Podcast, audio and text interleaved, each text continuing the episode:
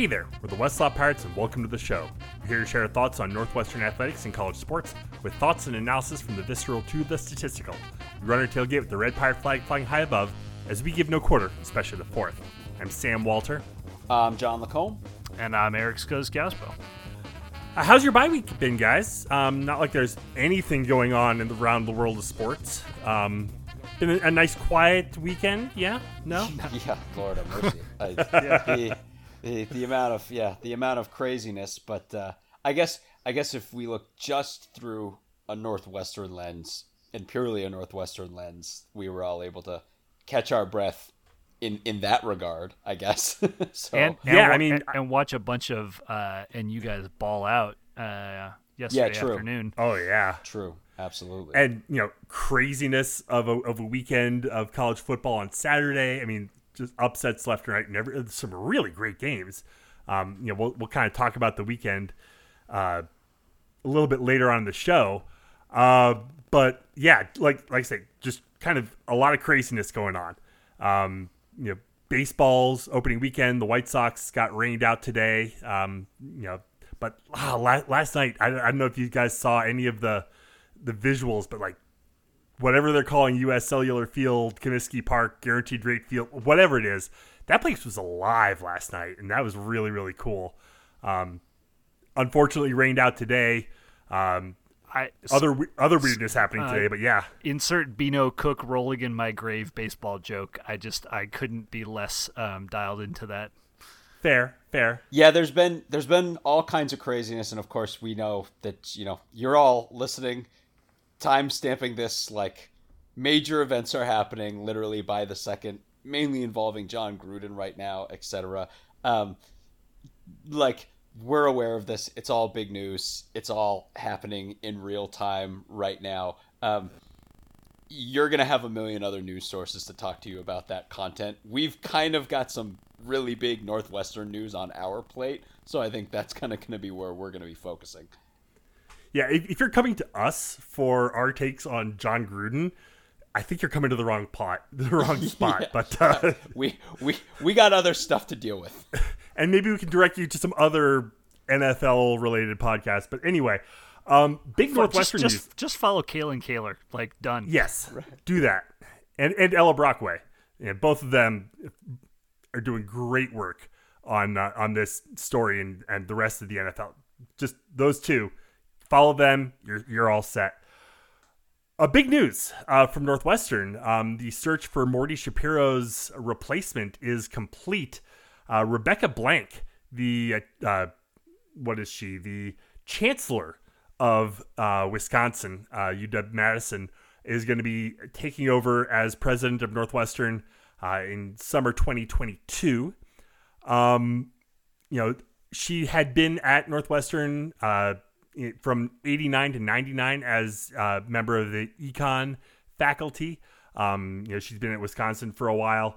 Uh, she's very, very highly thought of. Um, can't say I know a ton about her at this point. I mean, this was just announced today, but um, I, I think the fact that she is the first female president of Northwestern is fantastic. Unfortunately, I missed her tenure as a economics professor. I, I shifted my major. I, I think the year after she departed Northwestern, but um, but yeah, this is big. This is a big deal, and I think like just as a way of a callback, um, if y'all remember, we spoke to uh, Leah As- Asimakopoulos and Ella Brockway last spring in the wake of some of the um, athletic director stuff, and there was a real frustration um, from women at Northwestern, faculty, students, etc., uh, who felt like they had been ignored and um, uh, like this. This is a that's not why they made this hire,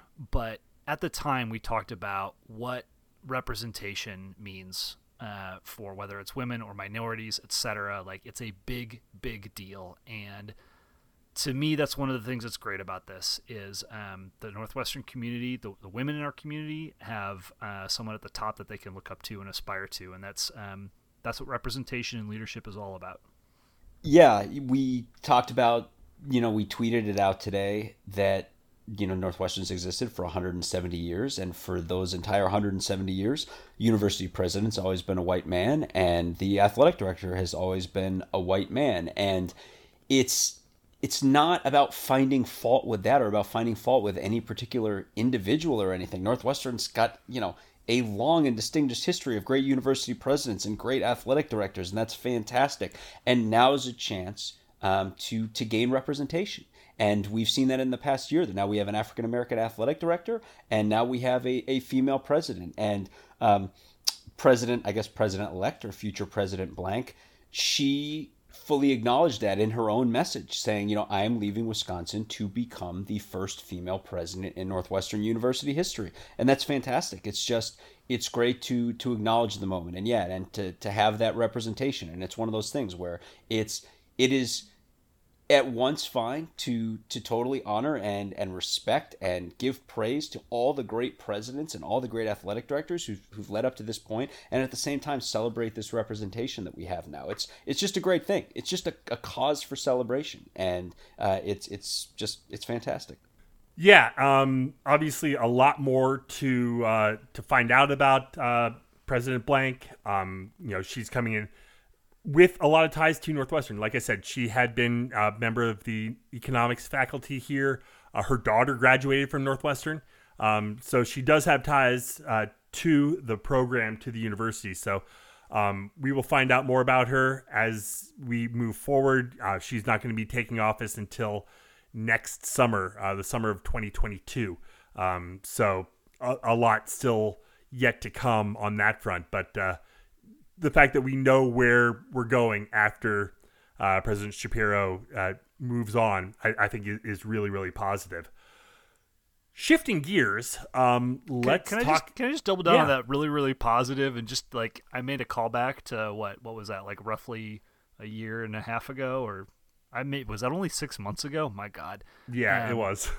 Yeah, it was only six months ago. Like, what a better place Northwestern finds itself in from a leadership and future perspective now than six months ago. My God. Yeah, just to have just to have this go smoothly in and of itself, especially you know, in our little bubble as specifically Northwestern football fans and everything, just to have this this thing this hiring come out and have it be a smooth part of the process and just it's it's yes, it's one less thing for us to have to, to dwell on as we move through the season we have other things to dwell on, um, and that you know, as we start to look at this weekend's uh, homecoming game against Rutgers, um, I, I, think the biggest thing that I've been dwelling on this entire weekend is uh, how do we plug up the sieve that has been our defense. Um, you know, Rutgers may be the cure for what ails you as far as a, a defensive goes. I mean, they're not particularly offensively impressive, if you will, but uh, you know, we you know, there's still just a horrible taste in our mouths uh, coming off of the Nebraska game uh, two weeks ago. Um, you know, in Fitz's press conference today, there wasn't really a whole lot to say. Oh, we made a whole bunch of changes and everything is different. I mean, the the depth chart came out exactly the same as it was against Nebraska. Um, I think for everyone holding their breath that we're going to see something completely different on the defensive side. Um, you may want to stop holding your breath because yeah. it's just not going to happen. Yeah, prepare yourself now, folks. I mean, we we are most likely going to see very much the same thing um, that we've seen for for the first five weeks of the season, and I think we. I hope we're wrong, but we're yeah, not. I mean, like I like I don't like this is resignation in my voice, I guess, from from the sense of just like that's what we're gonna see, and I hope that the errors that have plagued us, especially on the offensive side, um, are reduced. You know that there's better execution. I hope that we don't we stop making the same mistakes in the secondary, giving up big plays. Um, I you know I, I can't help thinking going back to the to the Nebraska game and something that just kind of started to, to bump around my head and we heard it from some folks as well like man what if Brandon Joseph had been the deep cover safety on that first play against Nebraska because I think he's taken that ball at least 25 yards in the other direction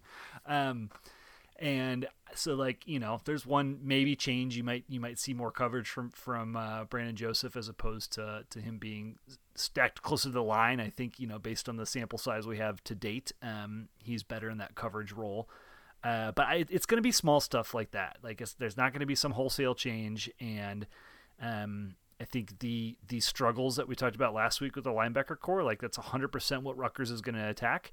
I think the upshot for this week, at least, is that um, Rutgers is probably going to be less adept than the likes of Michigan State, Duke, and Nebraska at attacking those linebackers. Right, and I think there's there's I guess we're we're all in a very the the height of like cold blooded realism right now. I'd say is, is kind of where we are.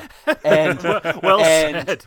And right, and, and you know a big part of that we we're not going to go into it too much. I guess just that you know we we really got so granular last week and talking about personnel and all the problems we were perceiving and and there's definitely a per- portion of our listener base that believes that we're being too soft on Jim O'Neil and again to the extent that any of these problems are Jim O'Neil's problems and a lot of them certainly are I mean I, there's just optically there's not a, a hire that's looking worse right now than that hire and again and a lot of these problems you know are looking really bad. Of course, there's been so much talk by us, by everyone else about bringing in someone, you know, just just real quick, one of the things that we were looking at was kind of going back and looking with O'Neil relative to well the way everything went south with Cleveland, how did he end up at the 49ers? And you find quotes from from Chip Kelly and it becomes very clear before Chip Kelly even announced the names he was pursuing as his defensive coordinator we have quotes from from from Chip Kelly being like, "I'm a three four guy. I want a coach who's going to run the three four. I want to get aggressive and go after the quarterback." And that's exactly what he did. He went to Mike Vrabel, Mike Vrabel, who was the linebackers coach with the Texans, who ran a three four, and offered him the job. And Vrabel didn't take it. And then Jim O'Neil was available, so then Chip Kelly grabbed Jim O'Neil. Just to reiterate, it was all about the three four. If if Jim O'Neil hadn't run the 3 4, he doesn't get hired with the 49ers. So it's like, again, we are aware and have talked about the fact that this whole idea of bringing in this person who specialized in this thing to coach something different and heaping that on the top of all the other problems we're seeing, etc. Okay? Like, we're not going to go deep down this road. We talked about it, a lot of it last week. Just believe, well, like, it's it's important to note too, like at this at this point, like you know, y- you would expect that anything that hadn't been installed or, or, or, things that the team was still struggling with conceptually from the new defense that, that O'Neil runs, that they were really going to focus on that over the last two weeks with the bye. But there's no large scale change. Like you don't you don't switch from a four three to a three four over your bye week. So mm. like I like John's is, point is really about underscoring like the weirdness of this hire more than anything else. And, and right. to date, the like we've mostly put that on Fitz to say like this doesn't make sense. Right, and that's that's the thing, right? Is it's it's difficult for us to talk about O'Neil without talking about Fitz. Now that we know officially that we're not going to be seeing this three four, and we're trying to piece this together. It's funny because you specifically mentioned install, and or talking about you know an install, and there was an episode of The Foundation earlier this season where you see Jim O'Neil and he's saying something like the install is going well, and I bring that up because to Scuzz's point, you know, from a pure package standpoint, we're just seeing 4 3 and 4 2 5, and it's pretty much what we saw last year.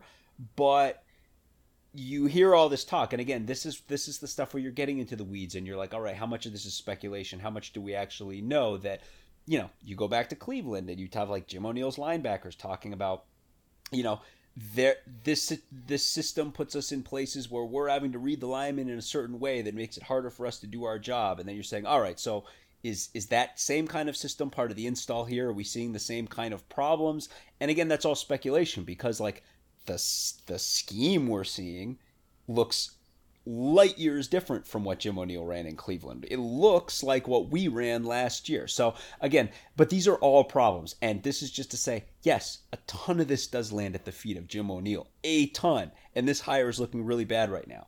The reason I said cold-eyed realism though is that's all true. What we need to be thinking right now is, like Scuzz said, this ain't gonna change. Like it's just not. Like and, it, like and Fitz ain't making any moves, hypothet- folks. Hypothetically, and hypothetically, we did fire Jim O'Neil uh, during the bye week. Who steps up? What changes? Right. I mean, I mean, that's and that's and that's the thing. And and I know there's there is a large portion of our listener base, Sam, who's going to come back to you and be like, "Let's find out." but but But it but that's not how like folks. Right. That's not how Right. it works. Real talk. Like Right. it took how many years did it take before Fitz moved on from McCall? exactly, and the At least five years too many. and right exactly. So that's part of the realism. The other thing, though, that I'm I mean, saying, well, like what once once say, will we make changes at the end of the year? That's absolutely on the table. poss- let's right, see- Extremely unlikely. I'm Right. just Unlikely, like, but on the extremely unlikely. right. Let's let's see how the rest of the season pans out. I think the the reason again, and that's the thing, and it's like realism. Uh, the reason I'm not saying nihilism or pessimism or whatever is because r- real talk. The Northwestern team we've seen so far can beat Rutgers, Minnesota, Purdue, and Illinois. It just You can. believe in nothing, Lebowski. Nothing. Right. Yeah, yeah, right. Um, Sorry, I couldn't help myself. It's yeah, right. Well, to to not go down the yeah Flea's role in the Big Lebowski, but the those four teams just are beatable by us by this team playing with this mess of a defense right now, and possibly at the head of that entire list, jostling with Illinois, is Rutgers, and that's the thing that I think a lot of people need to realize is is from a perspective of just wins and losses this season divorce yourself from the mess that is our defense right now and just understand this Northwestern team, as it's constituted right now, with this ball and chain around its ankle that is the current performance of this defense, can definitely beat Rutgers. And that's something that I think we're gonna we're gonna want to get into here. And I know people are looking at the line and looking at like the, the line was at push and now it's moved I think to Rutgers minus two. But Yep. we are looking deep into you know into the heart and soul of this Rutgers football team, and I mean, again, it's it just it is what it is. This looks like a team Northwestern can really beat, and that's that's just kind of what it is. Yeah, I mean, um, you know, so like they beat Temple. I mean, they crushed Temple. They beat Syracuse by 10. They crushed Delaware.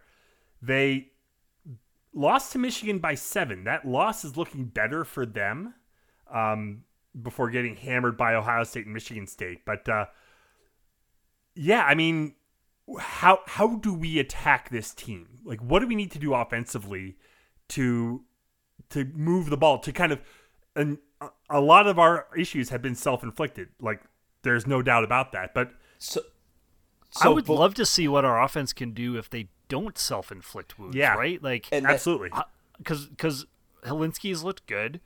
Um, that first game against against Michigan State, Hunter and the receivers looked good. You you had the connection uh, with uh, with Helinski to Robinson really start to, to flourish um, in the uh, the Nebraska game. Like I like there's there's stuff there. What you know we we've seen Hull do good work. We've seen Clair running through contact. We've seen Tyus in that Wildcat set. Like the the O line is going to be healthier than they've been in four weeks, um, which is which has definitely been a problem for us. And we've seen the pass pro improve. Like I don't.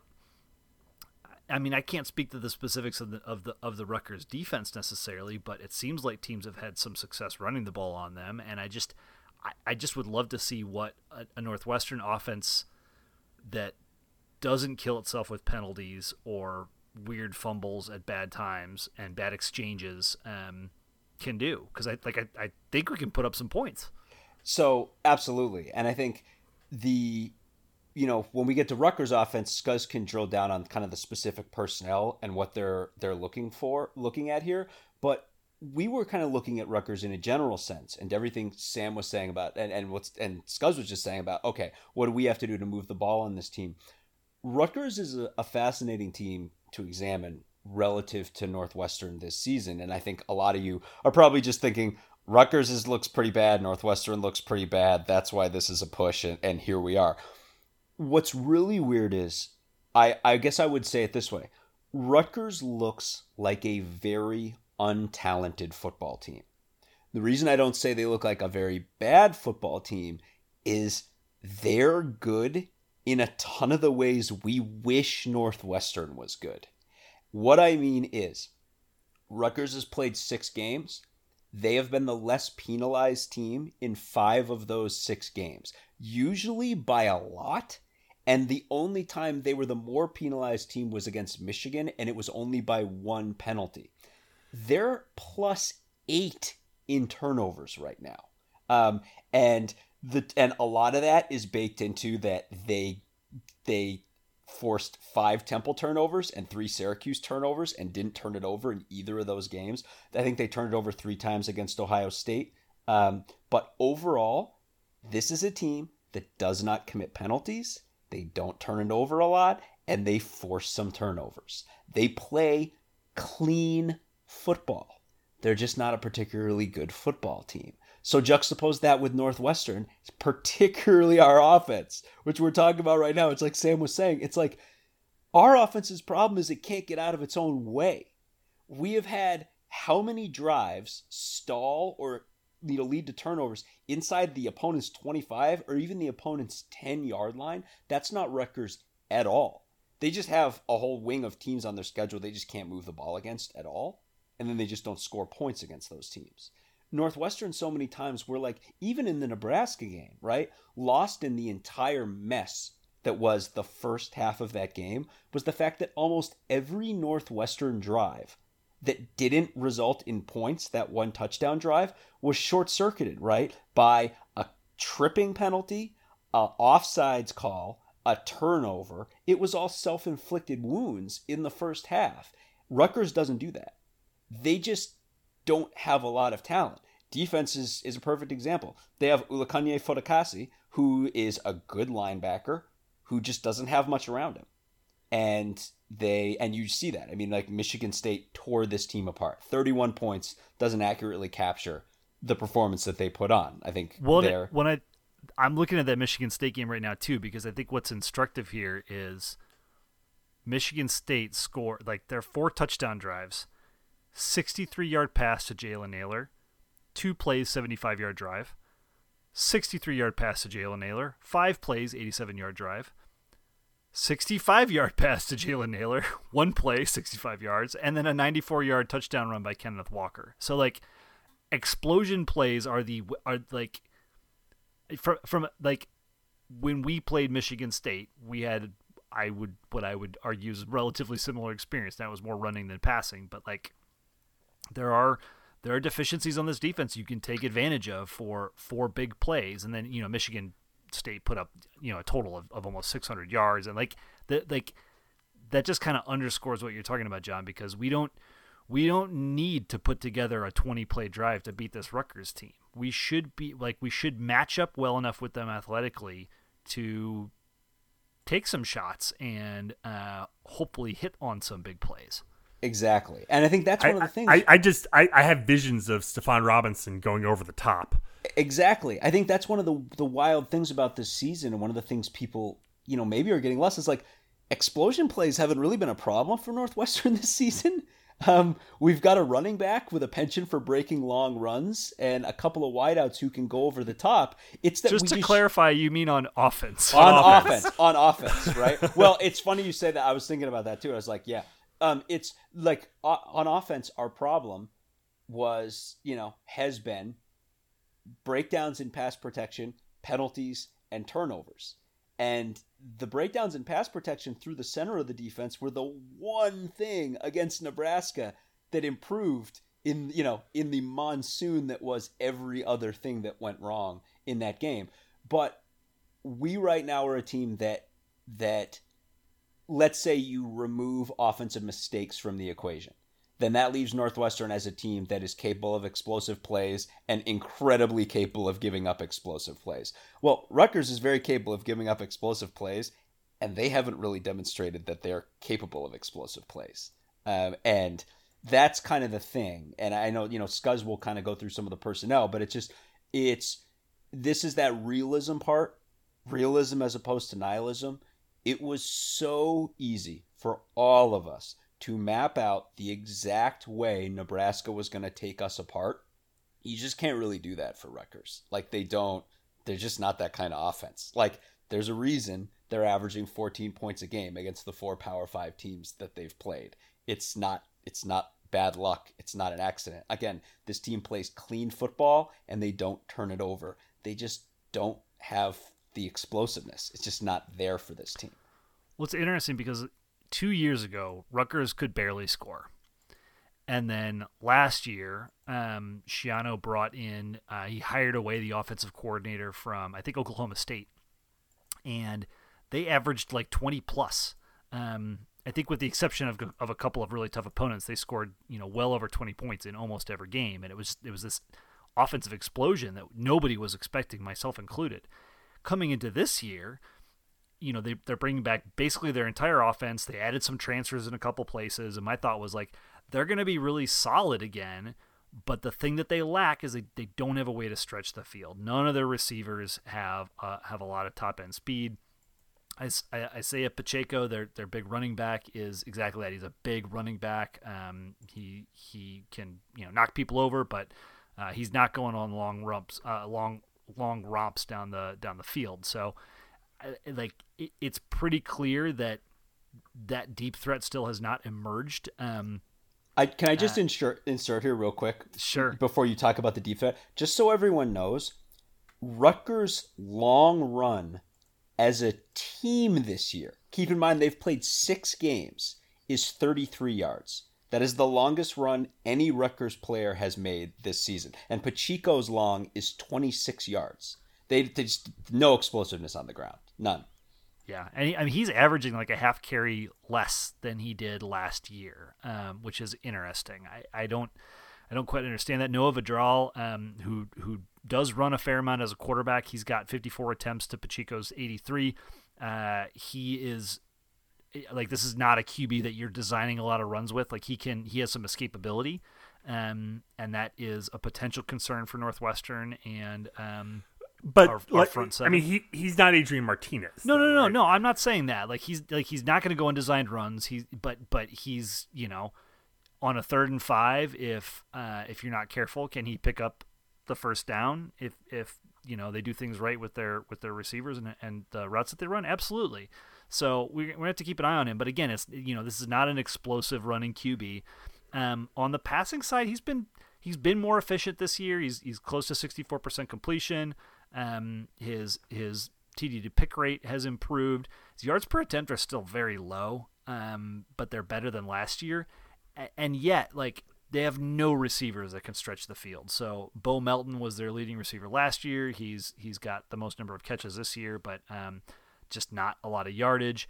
Uh, Aron Cruickshank, who was at Wisconsin, is having a better year this year, but again, like these are pretty pedestrian numbers. They're averaging 10, 12 yards per catch. Like not a lot here to be super concerned with. Um, and so again, like I I think this game's going to come down to execution. Like if Northwestern kicks themselves in the teeth over and over again, like they're probably going to lose. But if we execute well, we we are athletically better than this team on both sides and should be able to match up well. Like regardless of some of the scheme issues that that uh, that we've had during the first five weeks.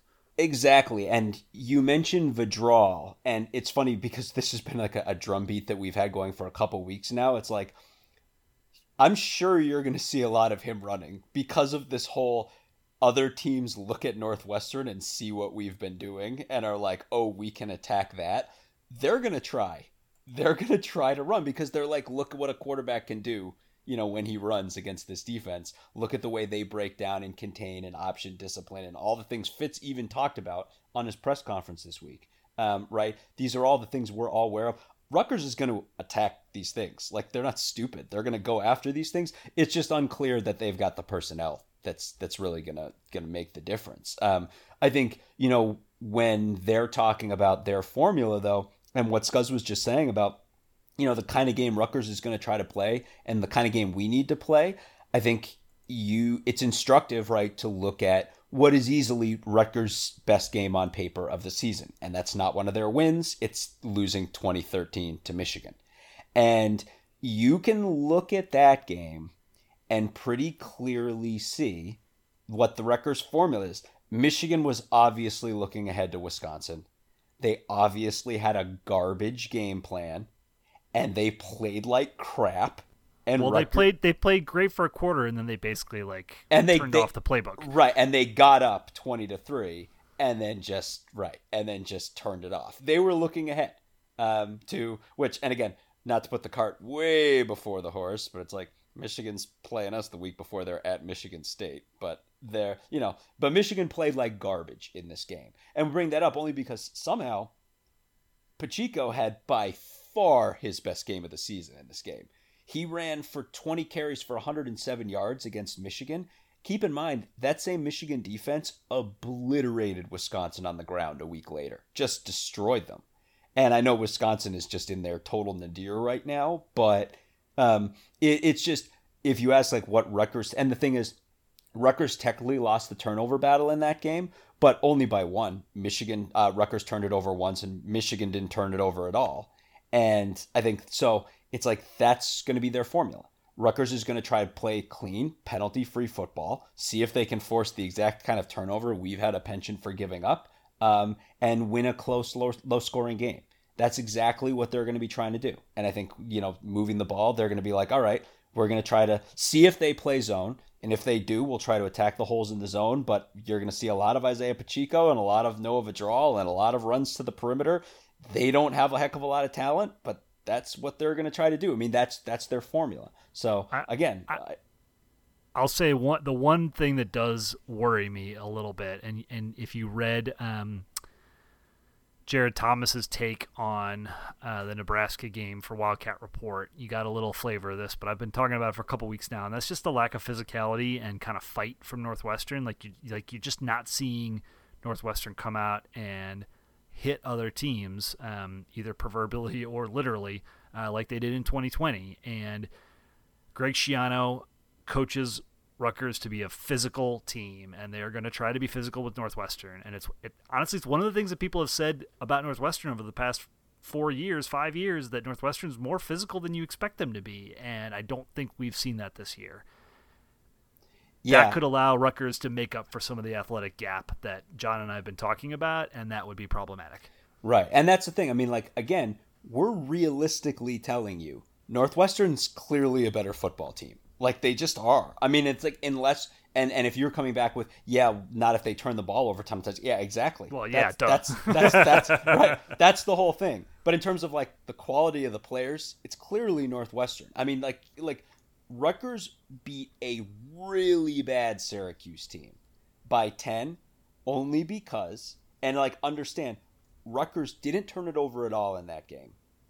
They forced I mean they forced 3 turnovers. They only committed 4 penalties to Syracuse's 8 penalties and that was enough for them to win 17 to 7. This is the way Rutgers operates. All of that clean play and positive turnover differential was enough to get them a 10 point win over a really bad Syracuse football team. But I mean, again, it's like a lot of you are probably being like, and they're going to do the same thing to us. Well, let's hope not. Let's hope we play clean football. If we just play, literally, if we just don't lose the turnover battle in this game, that by itself ought to be enough. Um, but again, it's like we're saying this, and our offense has not had a good history of that and has been a mess with that all season long. But it's like I'm- we've been talking and s- talking, talking. Yeah. I'm gonna say I'm not quite as confident. I think I think we need a little bit more than the turnovers. Um, the the penalty like I, The pe- penalties, I think, are Oh, are the turnovers one. and I the mean, pe- uh, just just we need to not Just- play it like a mess. Exactly. yeah. If, if if we win turnovers and penalties and we match them from a, like a physicality standpoint, um, I feel really good about our chances. right. and and penalties has really been a bugaboo this season, and you know Northwestern just doesn't, you know, traditionally does not get penalized all that often. But Yeah, we've un- it's uncharacteristic. It's it's very odd just how many penalties we've had this season. Um, you know, forty four yards of penalties per game. Uh, we've been seeing, which is a lot. Twenty six penalties on this on the season.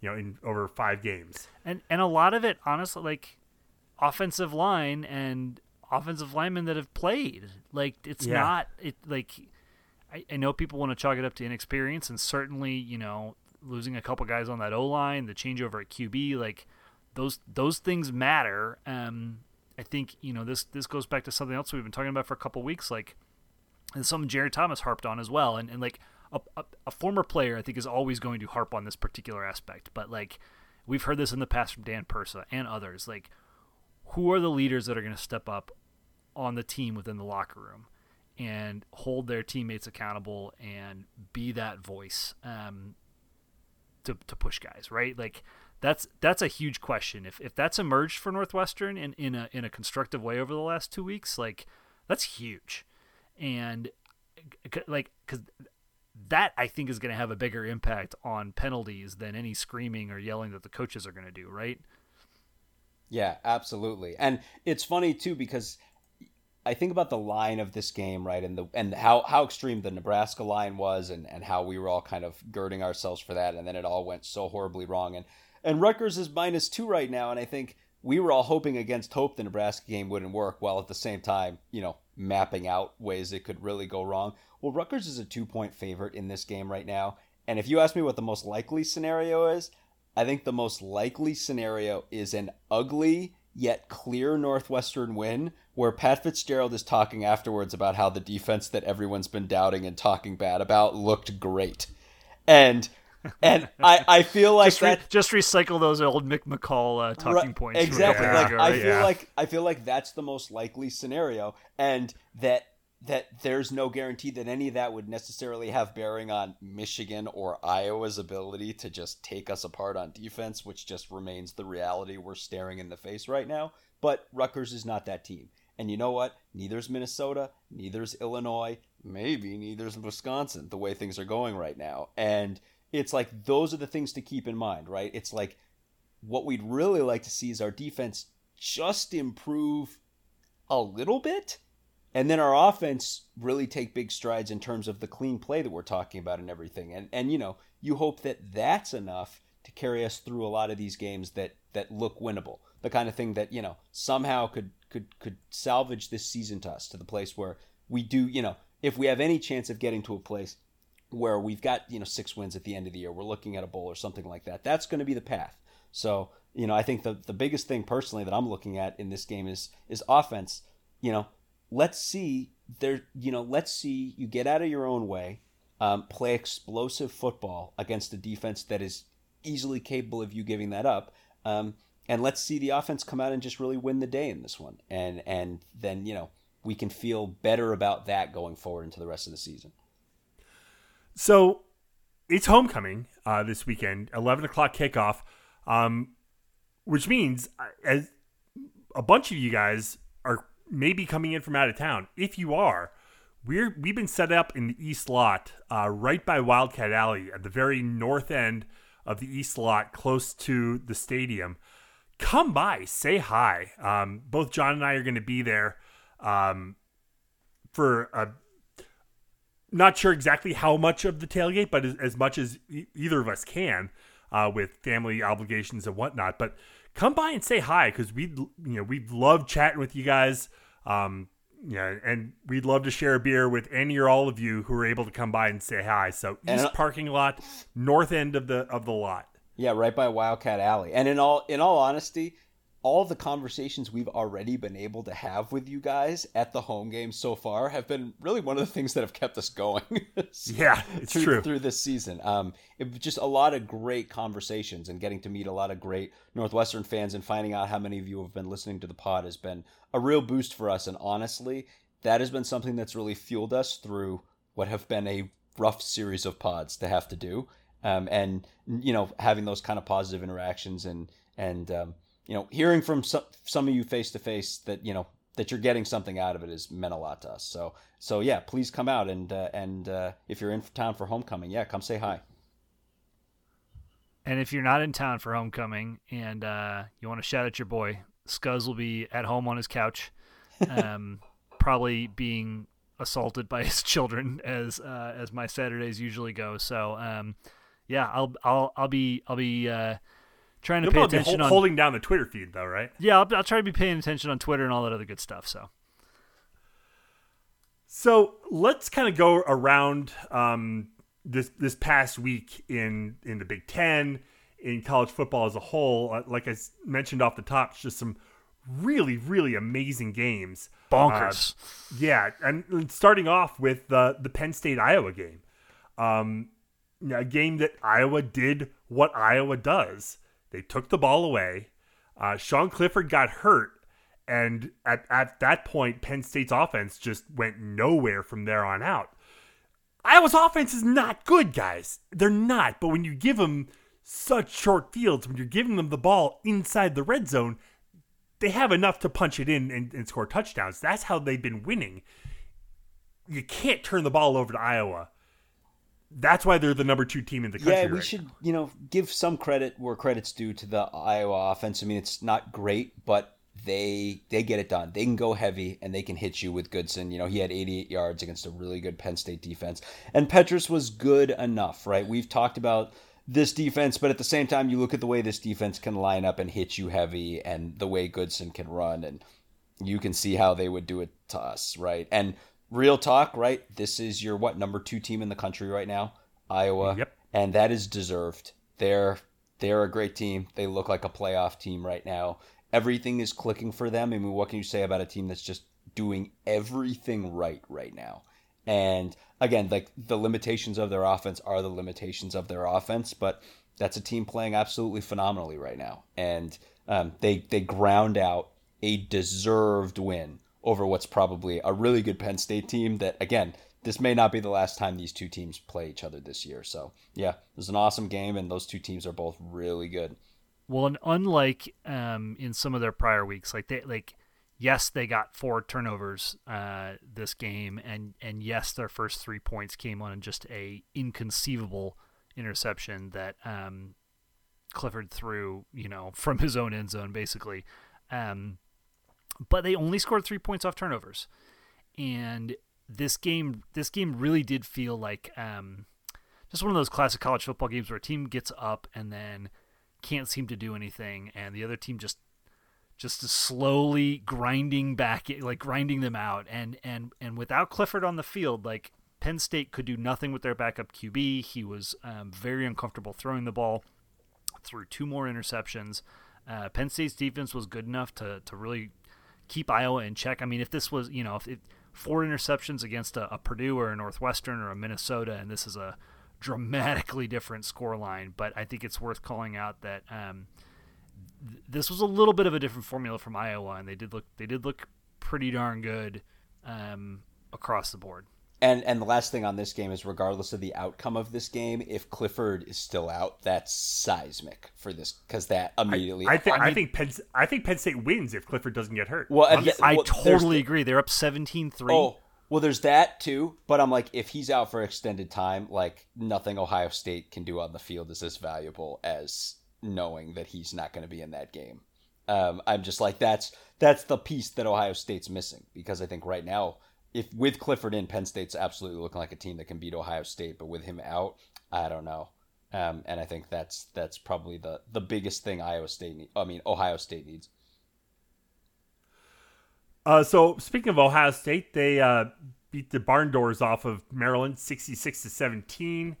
Yep. Uh, yeah, I mean they're Scuzz. I mean, good. Scuzz has been they're on really it good. For, Scuzz has been on it for a couple of weeks. That this team has absolutely found its groove and you know, and it's sad because they're catching Indiana next week. But I mean, like they're, I mean their their offense is absolutely taking everyone apart, and that's the well, thing. I mean, you want to see them play at Penn State, but but they're they're just unstoppable right now.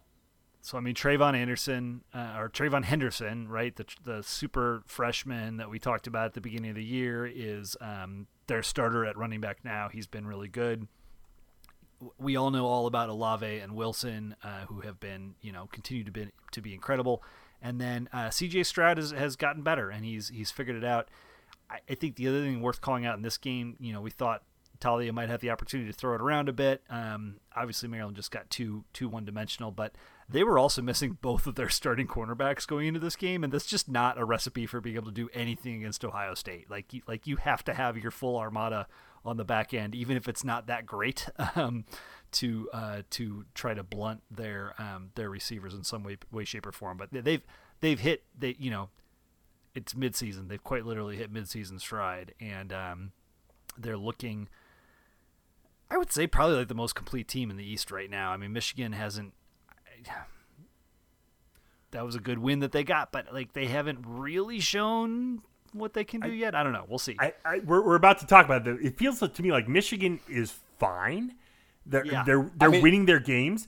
They're not they're not like I mean it yeah, they're they're undefeated. I'm not like overly impressed by them. I mean, I have no confidence in their quarterback. It felt no. like Michigan and Nebraska were evenly matched teams in that game, and one of those teams is six and zero oh and ranked ninth in the country, and one of them's three and four. I mean, it's just, and it's the same kind of problems where it's it's you know credit. I mean, again, it's like is Nebraska nearly as good as the performance they put out against us? No, they're not. We're just an absolute mess on defense, and they tore us apart. But they are way improved and their problem is that they are trick or treat and they ride Martinez and they're capable of making a bunch of errors.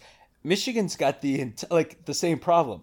Michigan's, you know, they turned in a stinker against Rutgers and then came out and obliterated Wisconsin and then took a lead against Nebraska and then almost pissed the entire thing away and took a loss to Nebraska. And they're I mean that's their thing. Like they're still trying to find it. Now again, it's like are they positioned really well against us? Sure they are but they are also like they are exactly the kind of team that when they play us will be looking ahead to the road game against Michigan State the week after that. And it's just like they're that doesn't change the fact that they look like a way better team than us right now, but they showed against Rutgers the extent to which they're capable of playing down to competition, and they did not look great in this game either.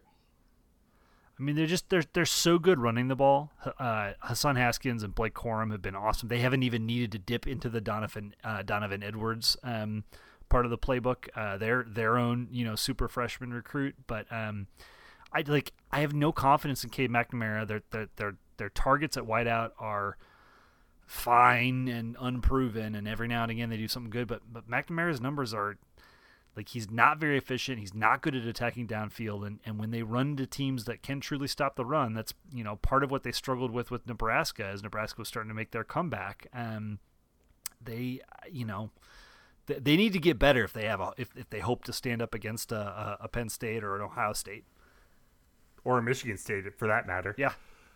Um, so yeah, Michigan Michigan beats Nebraska 32-29. Uh, Michigan State beat Rutgers 31-13, just workman like. Kenneth Walker, oh my god. 29 carries, 232 yards, a touchdown, including a 94 yarder. I mean, dude gets clear, he's gone. I mean, we saw that firsthand uh, week one. I think but, he's got the longest uh, streak of, of carries with no fumble now, too, going back to 2019. 300 right. some carries. I mean, yeah, it, it's one of those things too where it's like it doesn't make us feel any better about it because it was super gross. But Northwestern's been torn apart in three games by uh, a group of players who are really fast and really capable of giving up a lot of big plays. And that's not say, again, I'm not minimizing Nebraska. Multiple players who had not had big games prior to that game tore us apart. But I'm talking about Martinez, Walker, and Mataeo Durant, right? Those guys all gashed us but they've all gashed everyone else this season too. Um, and again, it's like just to reinforce, Rutgers does not have that guy. Like it's just not. They just don't have a player like that. And you know, you saw in Michigan State game how clear it was that Michigan State had one of those guys and Rutgers did not. And then finally, Wisconsin shuts out Illinois twenty four nothing. Um, Lord Almighty, this box score. Yeah. Yeah. So, so so I mean, basically, Wisconsin just ran over all, all over the Illini, and this is what they've done to the weaker opponents on their schedule. And this is like, this is the Wisconsin formula we've talked about all year. Like they run the ball very much, but if you can stop the run, because they're not like incredible at it, um, you can you can cause problems because Mertz is a, is a train wreck. However, yeah, on well, the other th- side, 391 yards on the ground for Wisconsin yeah. against Illinois, and and Illinois is cut from the same cloth because on the other side of the ball, like for I believe the fourth game in a row, like just inconceivably to us, Brandon Peters started yet again. Uh, three for seven for 12 yards, an average of 1.7 yards per attempt. He right. was Sitkowski came in, went eight for 27 for 55 yards, two yards per attempt. Y- yeah, not good, not good, Bob. Like Sitkowski came in on what I think the fifth series and um, was was just as bad. I mean, like what like Illinois averaged two yards on the ground, and I mean this was an absolute dominant game by Wisconsin and Wisconsin and, and Iowa just, or Illinois just did not have any of the weapons that teams have used to like get over the top of Wisconsin or um, keep them honest with defense, etc. And uh, yeah, catastrophe for for the Illini. But like, le- lest anyone believes Wisconsin is back, like this is not the barometer you were looking for. Right. Although I will say, right, we talked about going into the season that we're like Wisconsin's got eight teams on the schedule; they should be able to pound on the ground. Yeah, Um, true. And the only big difference this season is that Michigan just totally stoned them. And Michigan was one of those teams that was horrible on run defense last year, and they've improved. And but the the other bottom line is that almost all of those teams are still on the Badgers schedule. They still play Army, Purdue, Rutgers, us, Nebraska, Minnesota, right? So like they could be horrendous passing the ball and still win all six of those games and get to eight and four. So it's I like- don't. I don't think they can beat Nebraska. I- and- and, Not- not right now, Just running the ball. I don't. Again, I'm like I don't. It, it, it, it's too too soon after our game, Scuzz. Too soon after our game. Um, real quick, I mean, some awesome, awesome games nationally. Uh, Texas A&M upsetting Alabama. Um, just an amazing game. That that was a lot of fun to watch. I have still Jordan- not gotten over the 2011 Houston Bowl. No, for sure. Me neither. I, I still hate Texas A&M quite a bit, but it, it, it's fun to see Alabama lose. Not to Texas A&M. It's not. It was it was a wild environment though. It was such a raucous environment that I was able to sell my daughter on the concept of football for about three minutes, being like, "Look at how fun that looks." Almost, she just enough to make me feel like I was making headway before she was like, "All right, enough of this. I'm out of here."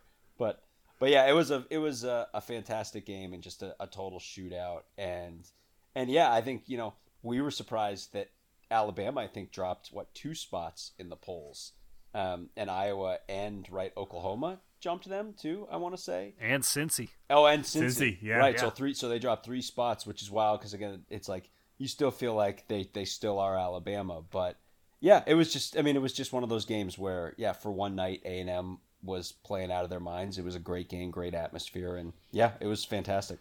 John, bring your daughter to Cincinnati. We'll go see the, the, the Bearcats, and the Cincinnati Bearcat will get her into football. He spent he spent the entire third quarter.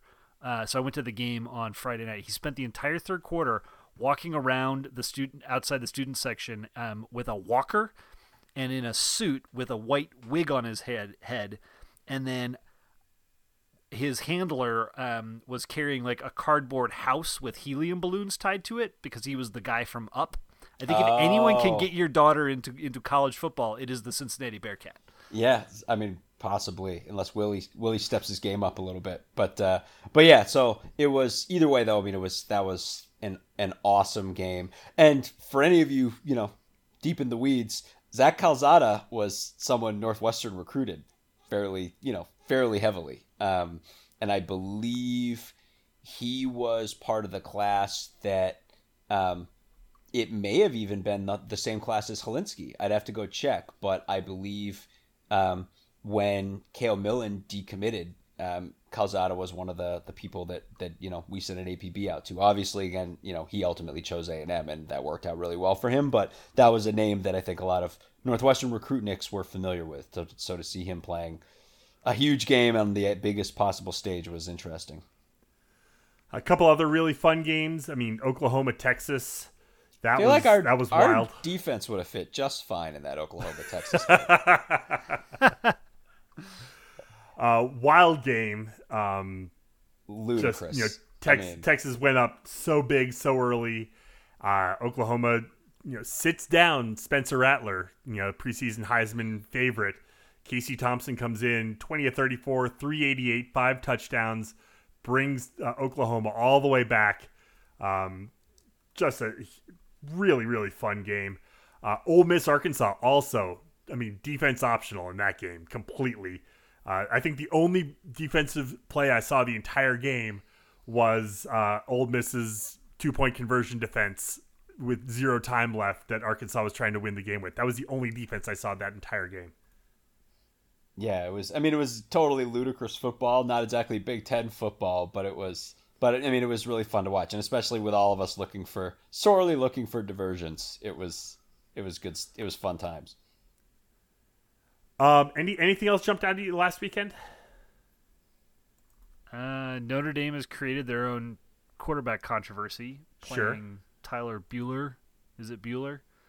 Bueller, Um, Bueller, Bueller. Bueller. Yeah, Bueller. something like that. Over, uh, I mean, Jack Coan struggled early on against Virginia Tech. Bueller comes in or or uh, and and ties the game up at half, um, and then promptly throws a pick six in the third quarter. Coan comes back in and wins the game. So I mean, they've got they've got you know difficulties to figure out. Um, and then the other game that, that jumped off jumped out to me. Um, the game I went to, Cincinnati just absolutely dominated and annihilated Temple. It was, um, it was th- the biggest beatdown that I've witnessed in person for the team I was cheering for.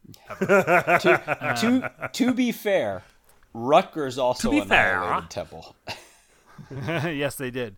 Yes, they did. Um, but uh, but man, since Cincinnati's an electric team, guys. It's, it's going to be fun uh, to see where they land late in the year, and I think um, the the nation's going to get inter- introduced to them one way or another. I, I don't know if it's going to go well or not, but um, they're a lot of fun.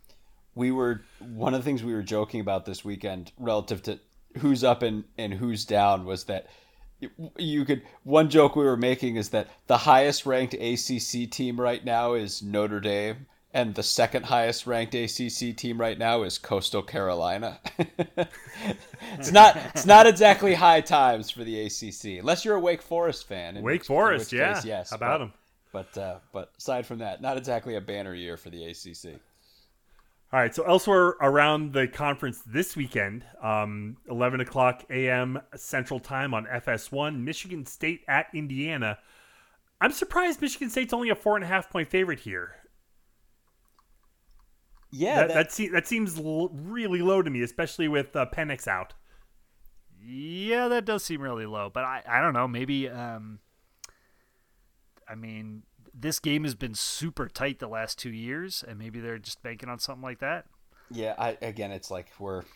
It's been hard versus head for so much of the season for us looking at Indiana, partly because they're kind of our doppelganger. But man, it feels like uh, it feels like they're going to get smoked in this one. I want to believe that that they can they can right the ship, but I don't see how that happens.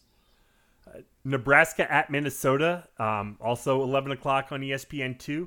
Nebraska only a three and a half point favorite on the road.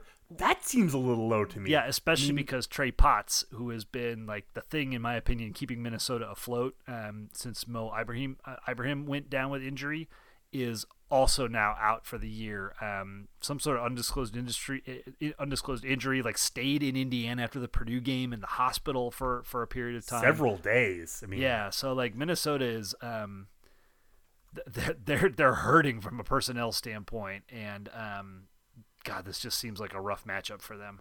Yeah, and I'm torn between a you hate rooting for you know, well we don't root for Nebraska really in any circumstances, but it's like it feels like Nebraska might put a, a real hurting on them in this game, and that you it just sucks so much for Minnesota that they're dealing with these injury problems. Real talk, r- real talk. We're looking for wins, and right now they look like a team that could give us one. So Dylan Wright is their is their leading receiver. He hasn't played since September 18th. that's Wow. that's crazy. I mean, so oh my goodness. I mean, and we've seen. I mean, this they're they're you know the basement for Minnesota is very very low in in you know- Losing to Bowling Green. right exactly. So you've seen where they can go. So yeah, I, again, it's like you know they're i- if if it does end up happening that Minnesota is on the the wrong end of of a bad one here, like just real talk, that's good for Northwestern because we we got we want we want to get a win out of that one. Uh, 2.30 Central on ABC, Purdue at Iowa. Iowa, 11 and a half point favorite. Over-under is 44. They're expecting a low-scoring game in that one with a big... That seemed... I mean, That's I mean, really? I mean, here's the thing. Is like- it a weather game? That like I don't know. I mean, I have... It, that, seems, that seems really low. Um, I don't know. I mean, I, ha- I haven't seen the weather forecast yet. It's, Mo- it's Monday night. I haven't seen anything for Saturday yet. I mean, I want to say, I want I want to say that Purdue makes a great game here. Everything we've seen so far this season tells you that Aidan O'Connell's going to throw for 350 yards and four interceptions in this game, and Iowa's going to win like 56 to 20 or something like that. I mean, it feels like a Maryland game, but then I, when I look at Iowa's scores, like they're just they're just not eclipsing 40 points um, in any of their games. I mean, the last two, you know, Penn State went to 43 and Maryland went to, to 65, but um, yeah, they've been under 40 in pretty much every other game. So, worth, like, I mean, worth mentioning too, and we've kind of talked about this a couple times. Like Purdue's defense is much better this season, yeah, much and improved. and it'll be curious to see how they match up against. You know, if, if they don't turn it over, what does their D versus Iowa's O look like? That would be interesting. I mean, if they don't turn turn it over, Yeah, right, You've against, been like, saying right, that like literally, Iowa, exactly. Iowa takes the ball away. Exactly. No, they do. And, Uh, and then win big. Seven o'clock Central on Big Ten Network. Army at Wisconsin. Wisconsin a thirteen point favorite in that one. I expect that game to be over in like forty five minutes of real time because both teams are just going to run the ball. I was gonna say right. The it's kind of interesting though. I mean, again, I think that's the is ultimately. I don't think Army can stop Wisconsin running the ball, and ironically, you know, the one thing Army's great at doing, which is controlling the clock and doing everything like that, like Wisconsin, that you know they're awesome at stopping that. Like those linebackers are going to be as good at doing that as any team that doesn't regularly practice against the triple option. So, I mean, with all due respect to Army, I think Wisconsin's got that one handily. Um, elsewhere around the country, there's not a ton of really juicy games. The Oklahoma State Texas, maybe. Um, that's the big noon game on Fox. Florida Cincinnati, out- UCF. Yeah, UC Cincinnati UCF, sure. I mean, that, that's always a big game from the American perspective. UCF is not at the top of their game, but still. Right, and Natty's looking for style points every week now because they're Oh yeah, they are. like they're I think I up. Um, I mean, they, they, they threw a couple long ones, uh, it, well in well into the second half of that game, um, in a in a huge blowout. I, like I think their last two touchdowns of the four that they scored in the third quarter were um, pretty egregious. right. They're, I think we were talking with the winning cured, cures everything boys. Georgia is a what 22 and a half point favorite 20, against 23 and a half point 23 and a half point favorite Hua. against an Number undefeated ele- football team. Yep. number 11 Kentucky. And it's game day. yeah It's game day I mean, in, it's at, you know, in Athens, 23 and a half points. And the over under is 44 and a half. Georgia doesn't give up points is the thing. Like And Georgia is so and it- I mean good. And none of us have any illusions about who the best team in the country is right now. Like Georgia's so thoroughly the best team; they just look ungodly good. Um, yeah. So I mean, good luck Kentucky, but yeah, just feels like Georgia's mowing everything down. Um, not, not a whole lot else is really jumping out at me as, as that's far as like a, a juicy, juicy matchups. Um, I think one one game to completely avoid watching at all costs, and it won't be too hard because it's on the uh, on the Pac-12 network. But Arizona, Colorado, whew, is 2 You're- real bad football teams. Your Tatanka's little, few problems scoring points, Sammy. Few few problems and getting yet- on the scoreboard. and yet they almost beat Texas A&M. Yeah, how amazing is that? That is that is absolutely crazy. Um, one thing we should talk about games. You know, we uh, we talked about the games this past Saturday. We ought to mention games on Sunday a little bit, right? Um, this was a it was uh, Northwestern didn't play this weekend, but kind of a little bit of a, a quasi Northwestern game that was a little bit of a treat for us, right? We got Browns Chargers, um, Yeah, and uh, I mean, eight eight or nine former Wildcats uh, take, took part in that game in some fashion. You know, be it uh, you know playing or coaching. I think there were only five on the field. Uh, the picture I saw after the game, you had Blake Hance, who's um, a starting guard for Cleveland. Um, has a really great backstory on how he ended up there. If, if uh, you haven't heard that or checked that out, you should. Uh, obviously, Rashawn Slater, who continues to be the best rookie. Man, maybe Ja'Marr Chase is giving him a run for his money at this point. I don't know. I don't know. I think no one's happier with their draft pick than the Chargers are right now. The, the the the story that you know that Rashawn's like telling the Charger running backs, "Don't chip Myles Garrett because it's messing me up." Right. Like he's dominating Myles Garrett. You know, Ekeler comes in and, and chips Garrett, and you know he gets a spin move around and, and Yeah, gets to bounces Herbert. into the but like, inside basically. yeah, but like Slater's like, don't do that. I got him. Do you, in my mind, he's looking at Austin Ekeler like he was a strength coach that just hit Rashad Slater really hard on the shoulders while he was trying to do a box squat. That's that's how I'm envisioning that. Oh. But yeah, so you, so you had Hay- Hanson Slater, you had uh, Ifeadi Odenigbo and um, uh, Joe Gaziano, and then Anthony Walker came back. Uh, if, you, if you're not, if you haven't been following this, Anthony Walker is the starting line middle linebacker for the the Browns. He calls all their defensive plays at the end of every you know play. You'll see him listening to to his helmet mic for the, for the call. Um, uh, Greg Newsome did not play in this game. He's been dealing with a calf injus- injus- injury, and then I think Justin Jackson's on the on the IR list. He was not in uh, in uniform, but he was at the game. And then uh, a, a guy in the front office or, or on the coaching staff for San Diego, Cody Sita, uh, former. I don't know, like I, he what, what was he like? Director of football Chief of ops? staff, yeah. I mean, Chief basically of fits as number two. Yeah. Yeah. So, um, so that's been uh, that, that that was really cool to see. Um, and then on top of it, it was just like a bonkers awesome game. I think what did it 47-42 was the final, 47-41, something like that. Uh, just a ton of fun. And just again, on top of that, just because it's been a thing week after week, it's like Rashawn Slater is clearly one of the best left tackles in all the NFL. Very quickly, very rapidly. And this is something that's known by everyone and it is, you know, it's been the salve we're pouring on our wounds for weeks now. Is he just comes out and looks awesome every single week and everyone's like, "Yeah, this guy's and it's like and then the Chargers are like, "Yeah, we have our cornerstone young quarterback and our cornerstone left tackle to protect him. And it's just like, so it's like, that's not going anywhere. Like all of a sudden he's a rookie and he's one of the best tackles in football. It's just, it's incredible. So we have that to A- enjoy. As a Bronco fan, that bums me out that he's in my division. sorry, sorry, Sam. Really bums me out because God, I, I wanted to cheer for him so much, but you know, Maybe y'all can get Man Bear Pete in a couple years. uh, hopefully that'd be great.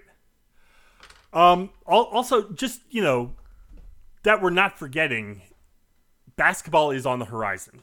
Um, you know, practices have started for both the men and women. Uh, definitely excited for for the women's game. Joe McKeown got an, a nice little contract extension, uh, so he'll be roaming the sidelines at Welsh Ryan Arena for uh, for the women's team. Probably- We'll get into the men at some point. Um, now is not the time to do that. Uh, Yeah. I Who just- knows? We don't have the, knows? I we mean- don't have the energy right now. We'll get there. Yeah. Um, But here's, but I, but I do have the energy to to say it's the year of Burton. oh, Yes. absolutely. Uh, pretty absolutely. freaking excited to see, um, to see what Veronica Burton can do as as the leader and focal point of this team. And uh, yeah, it's it's going to be awesome. It's going to be a lot of fun to watch. Uh, so, anything else to mention? Um, again, come by and find us uh, before the game uh, for homecoming East parking lot, north end of the East parking lot, right next to Wildcat Alley. Um, love to see as many of you as we can. Um, am I forgetting anything, guys? No, just that, and just this is a super winnable game. Let's friggin' win it. Let's just get back on the right track here. This is a team that we definitely can beat. Let's play clean football um, and enjoy our talent advantage. And and you know the defense shows up and does just enough. And and let's just let's just win this game and move forward. Amen. Oh, yeah. Uh, so with that, we'll go ahead and leave it there for tonight. Head to our website, westlawpirates.com, where you can leave comments and questions. Find us on Facebook, Twitter, and Instagram at westlawpirates, and email the show, westlawpirates at gmail.com. Tune in next time as we give our visceral and statistical views on Northwestern athletics. Look for us on the west side of Ryan Field flying the red pirate flag, because we give no quarter, especially the fourth. For John Lacombe and Eric Scousby, I'm Sam Walter. Thanks so much for listening. We'll see you next time.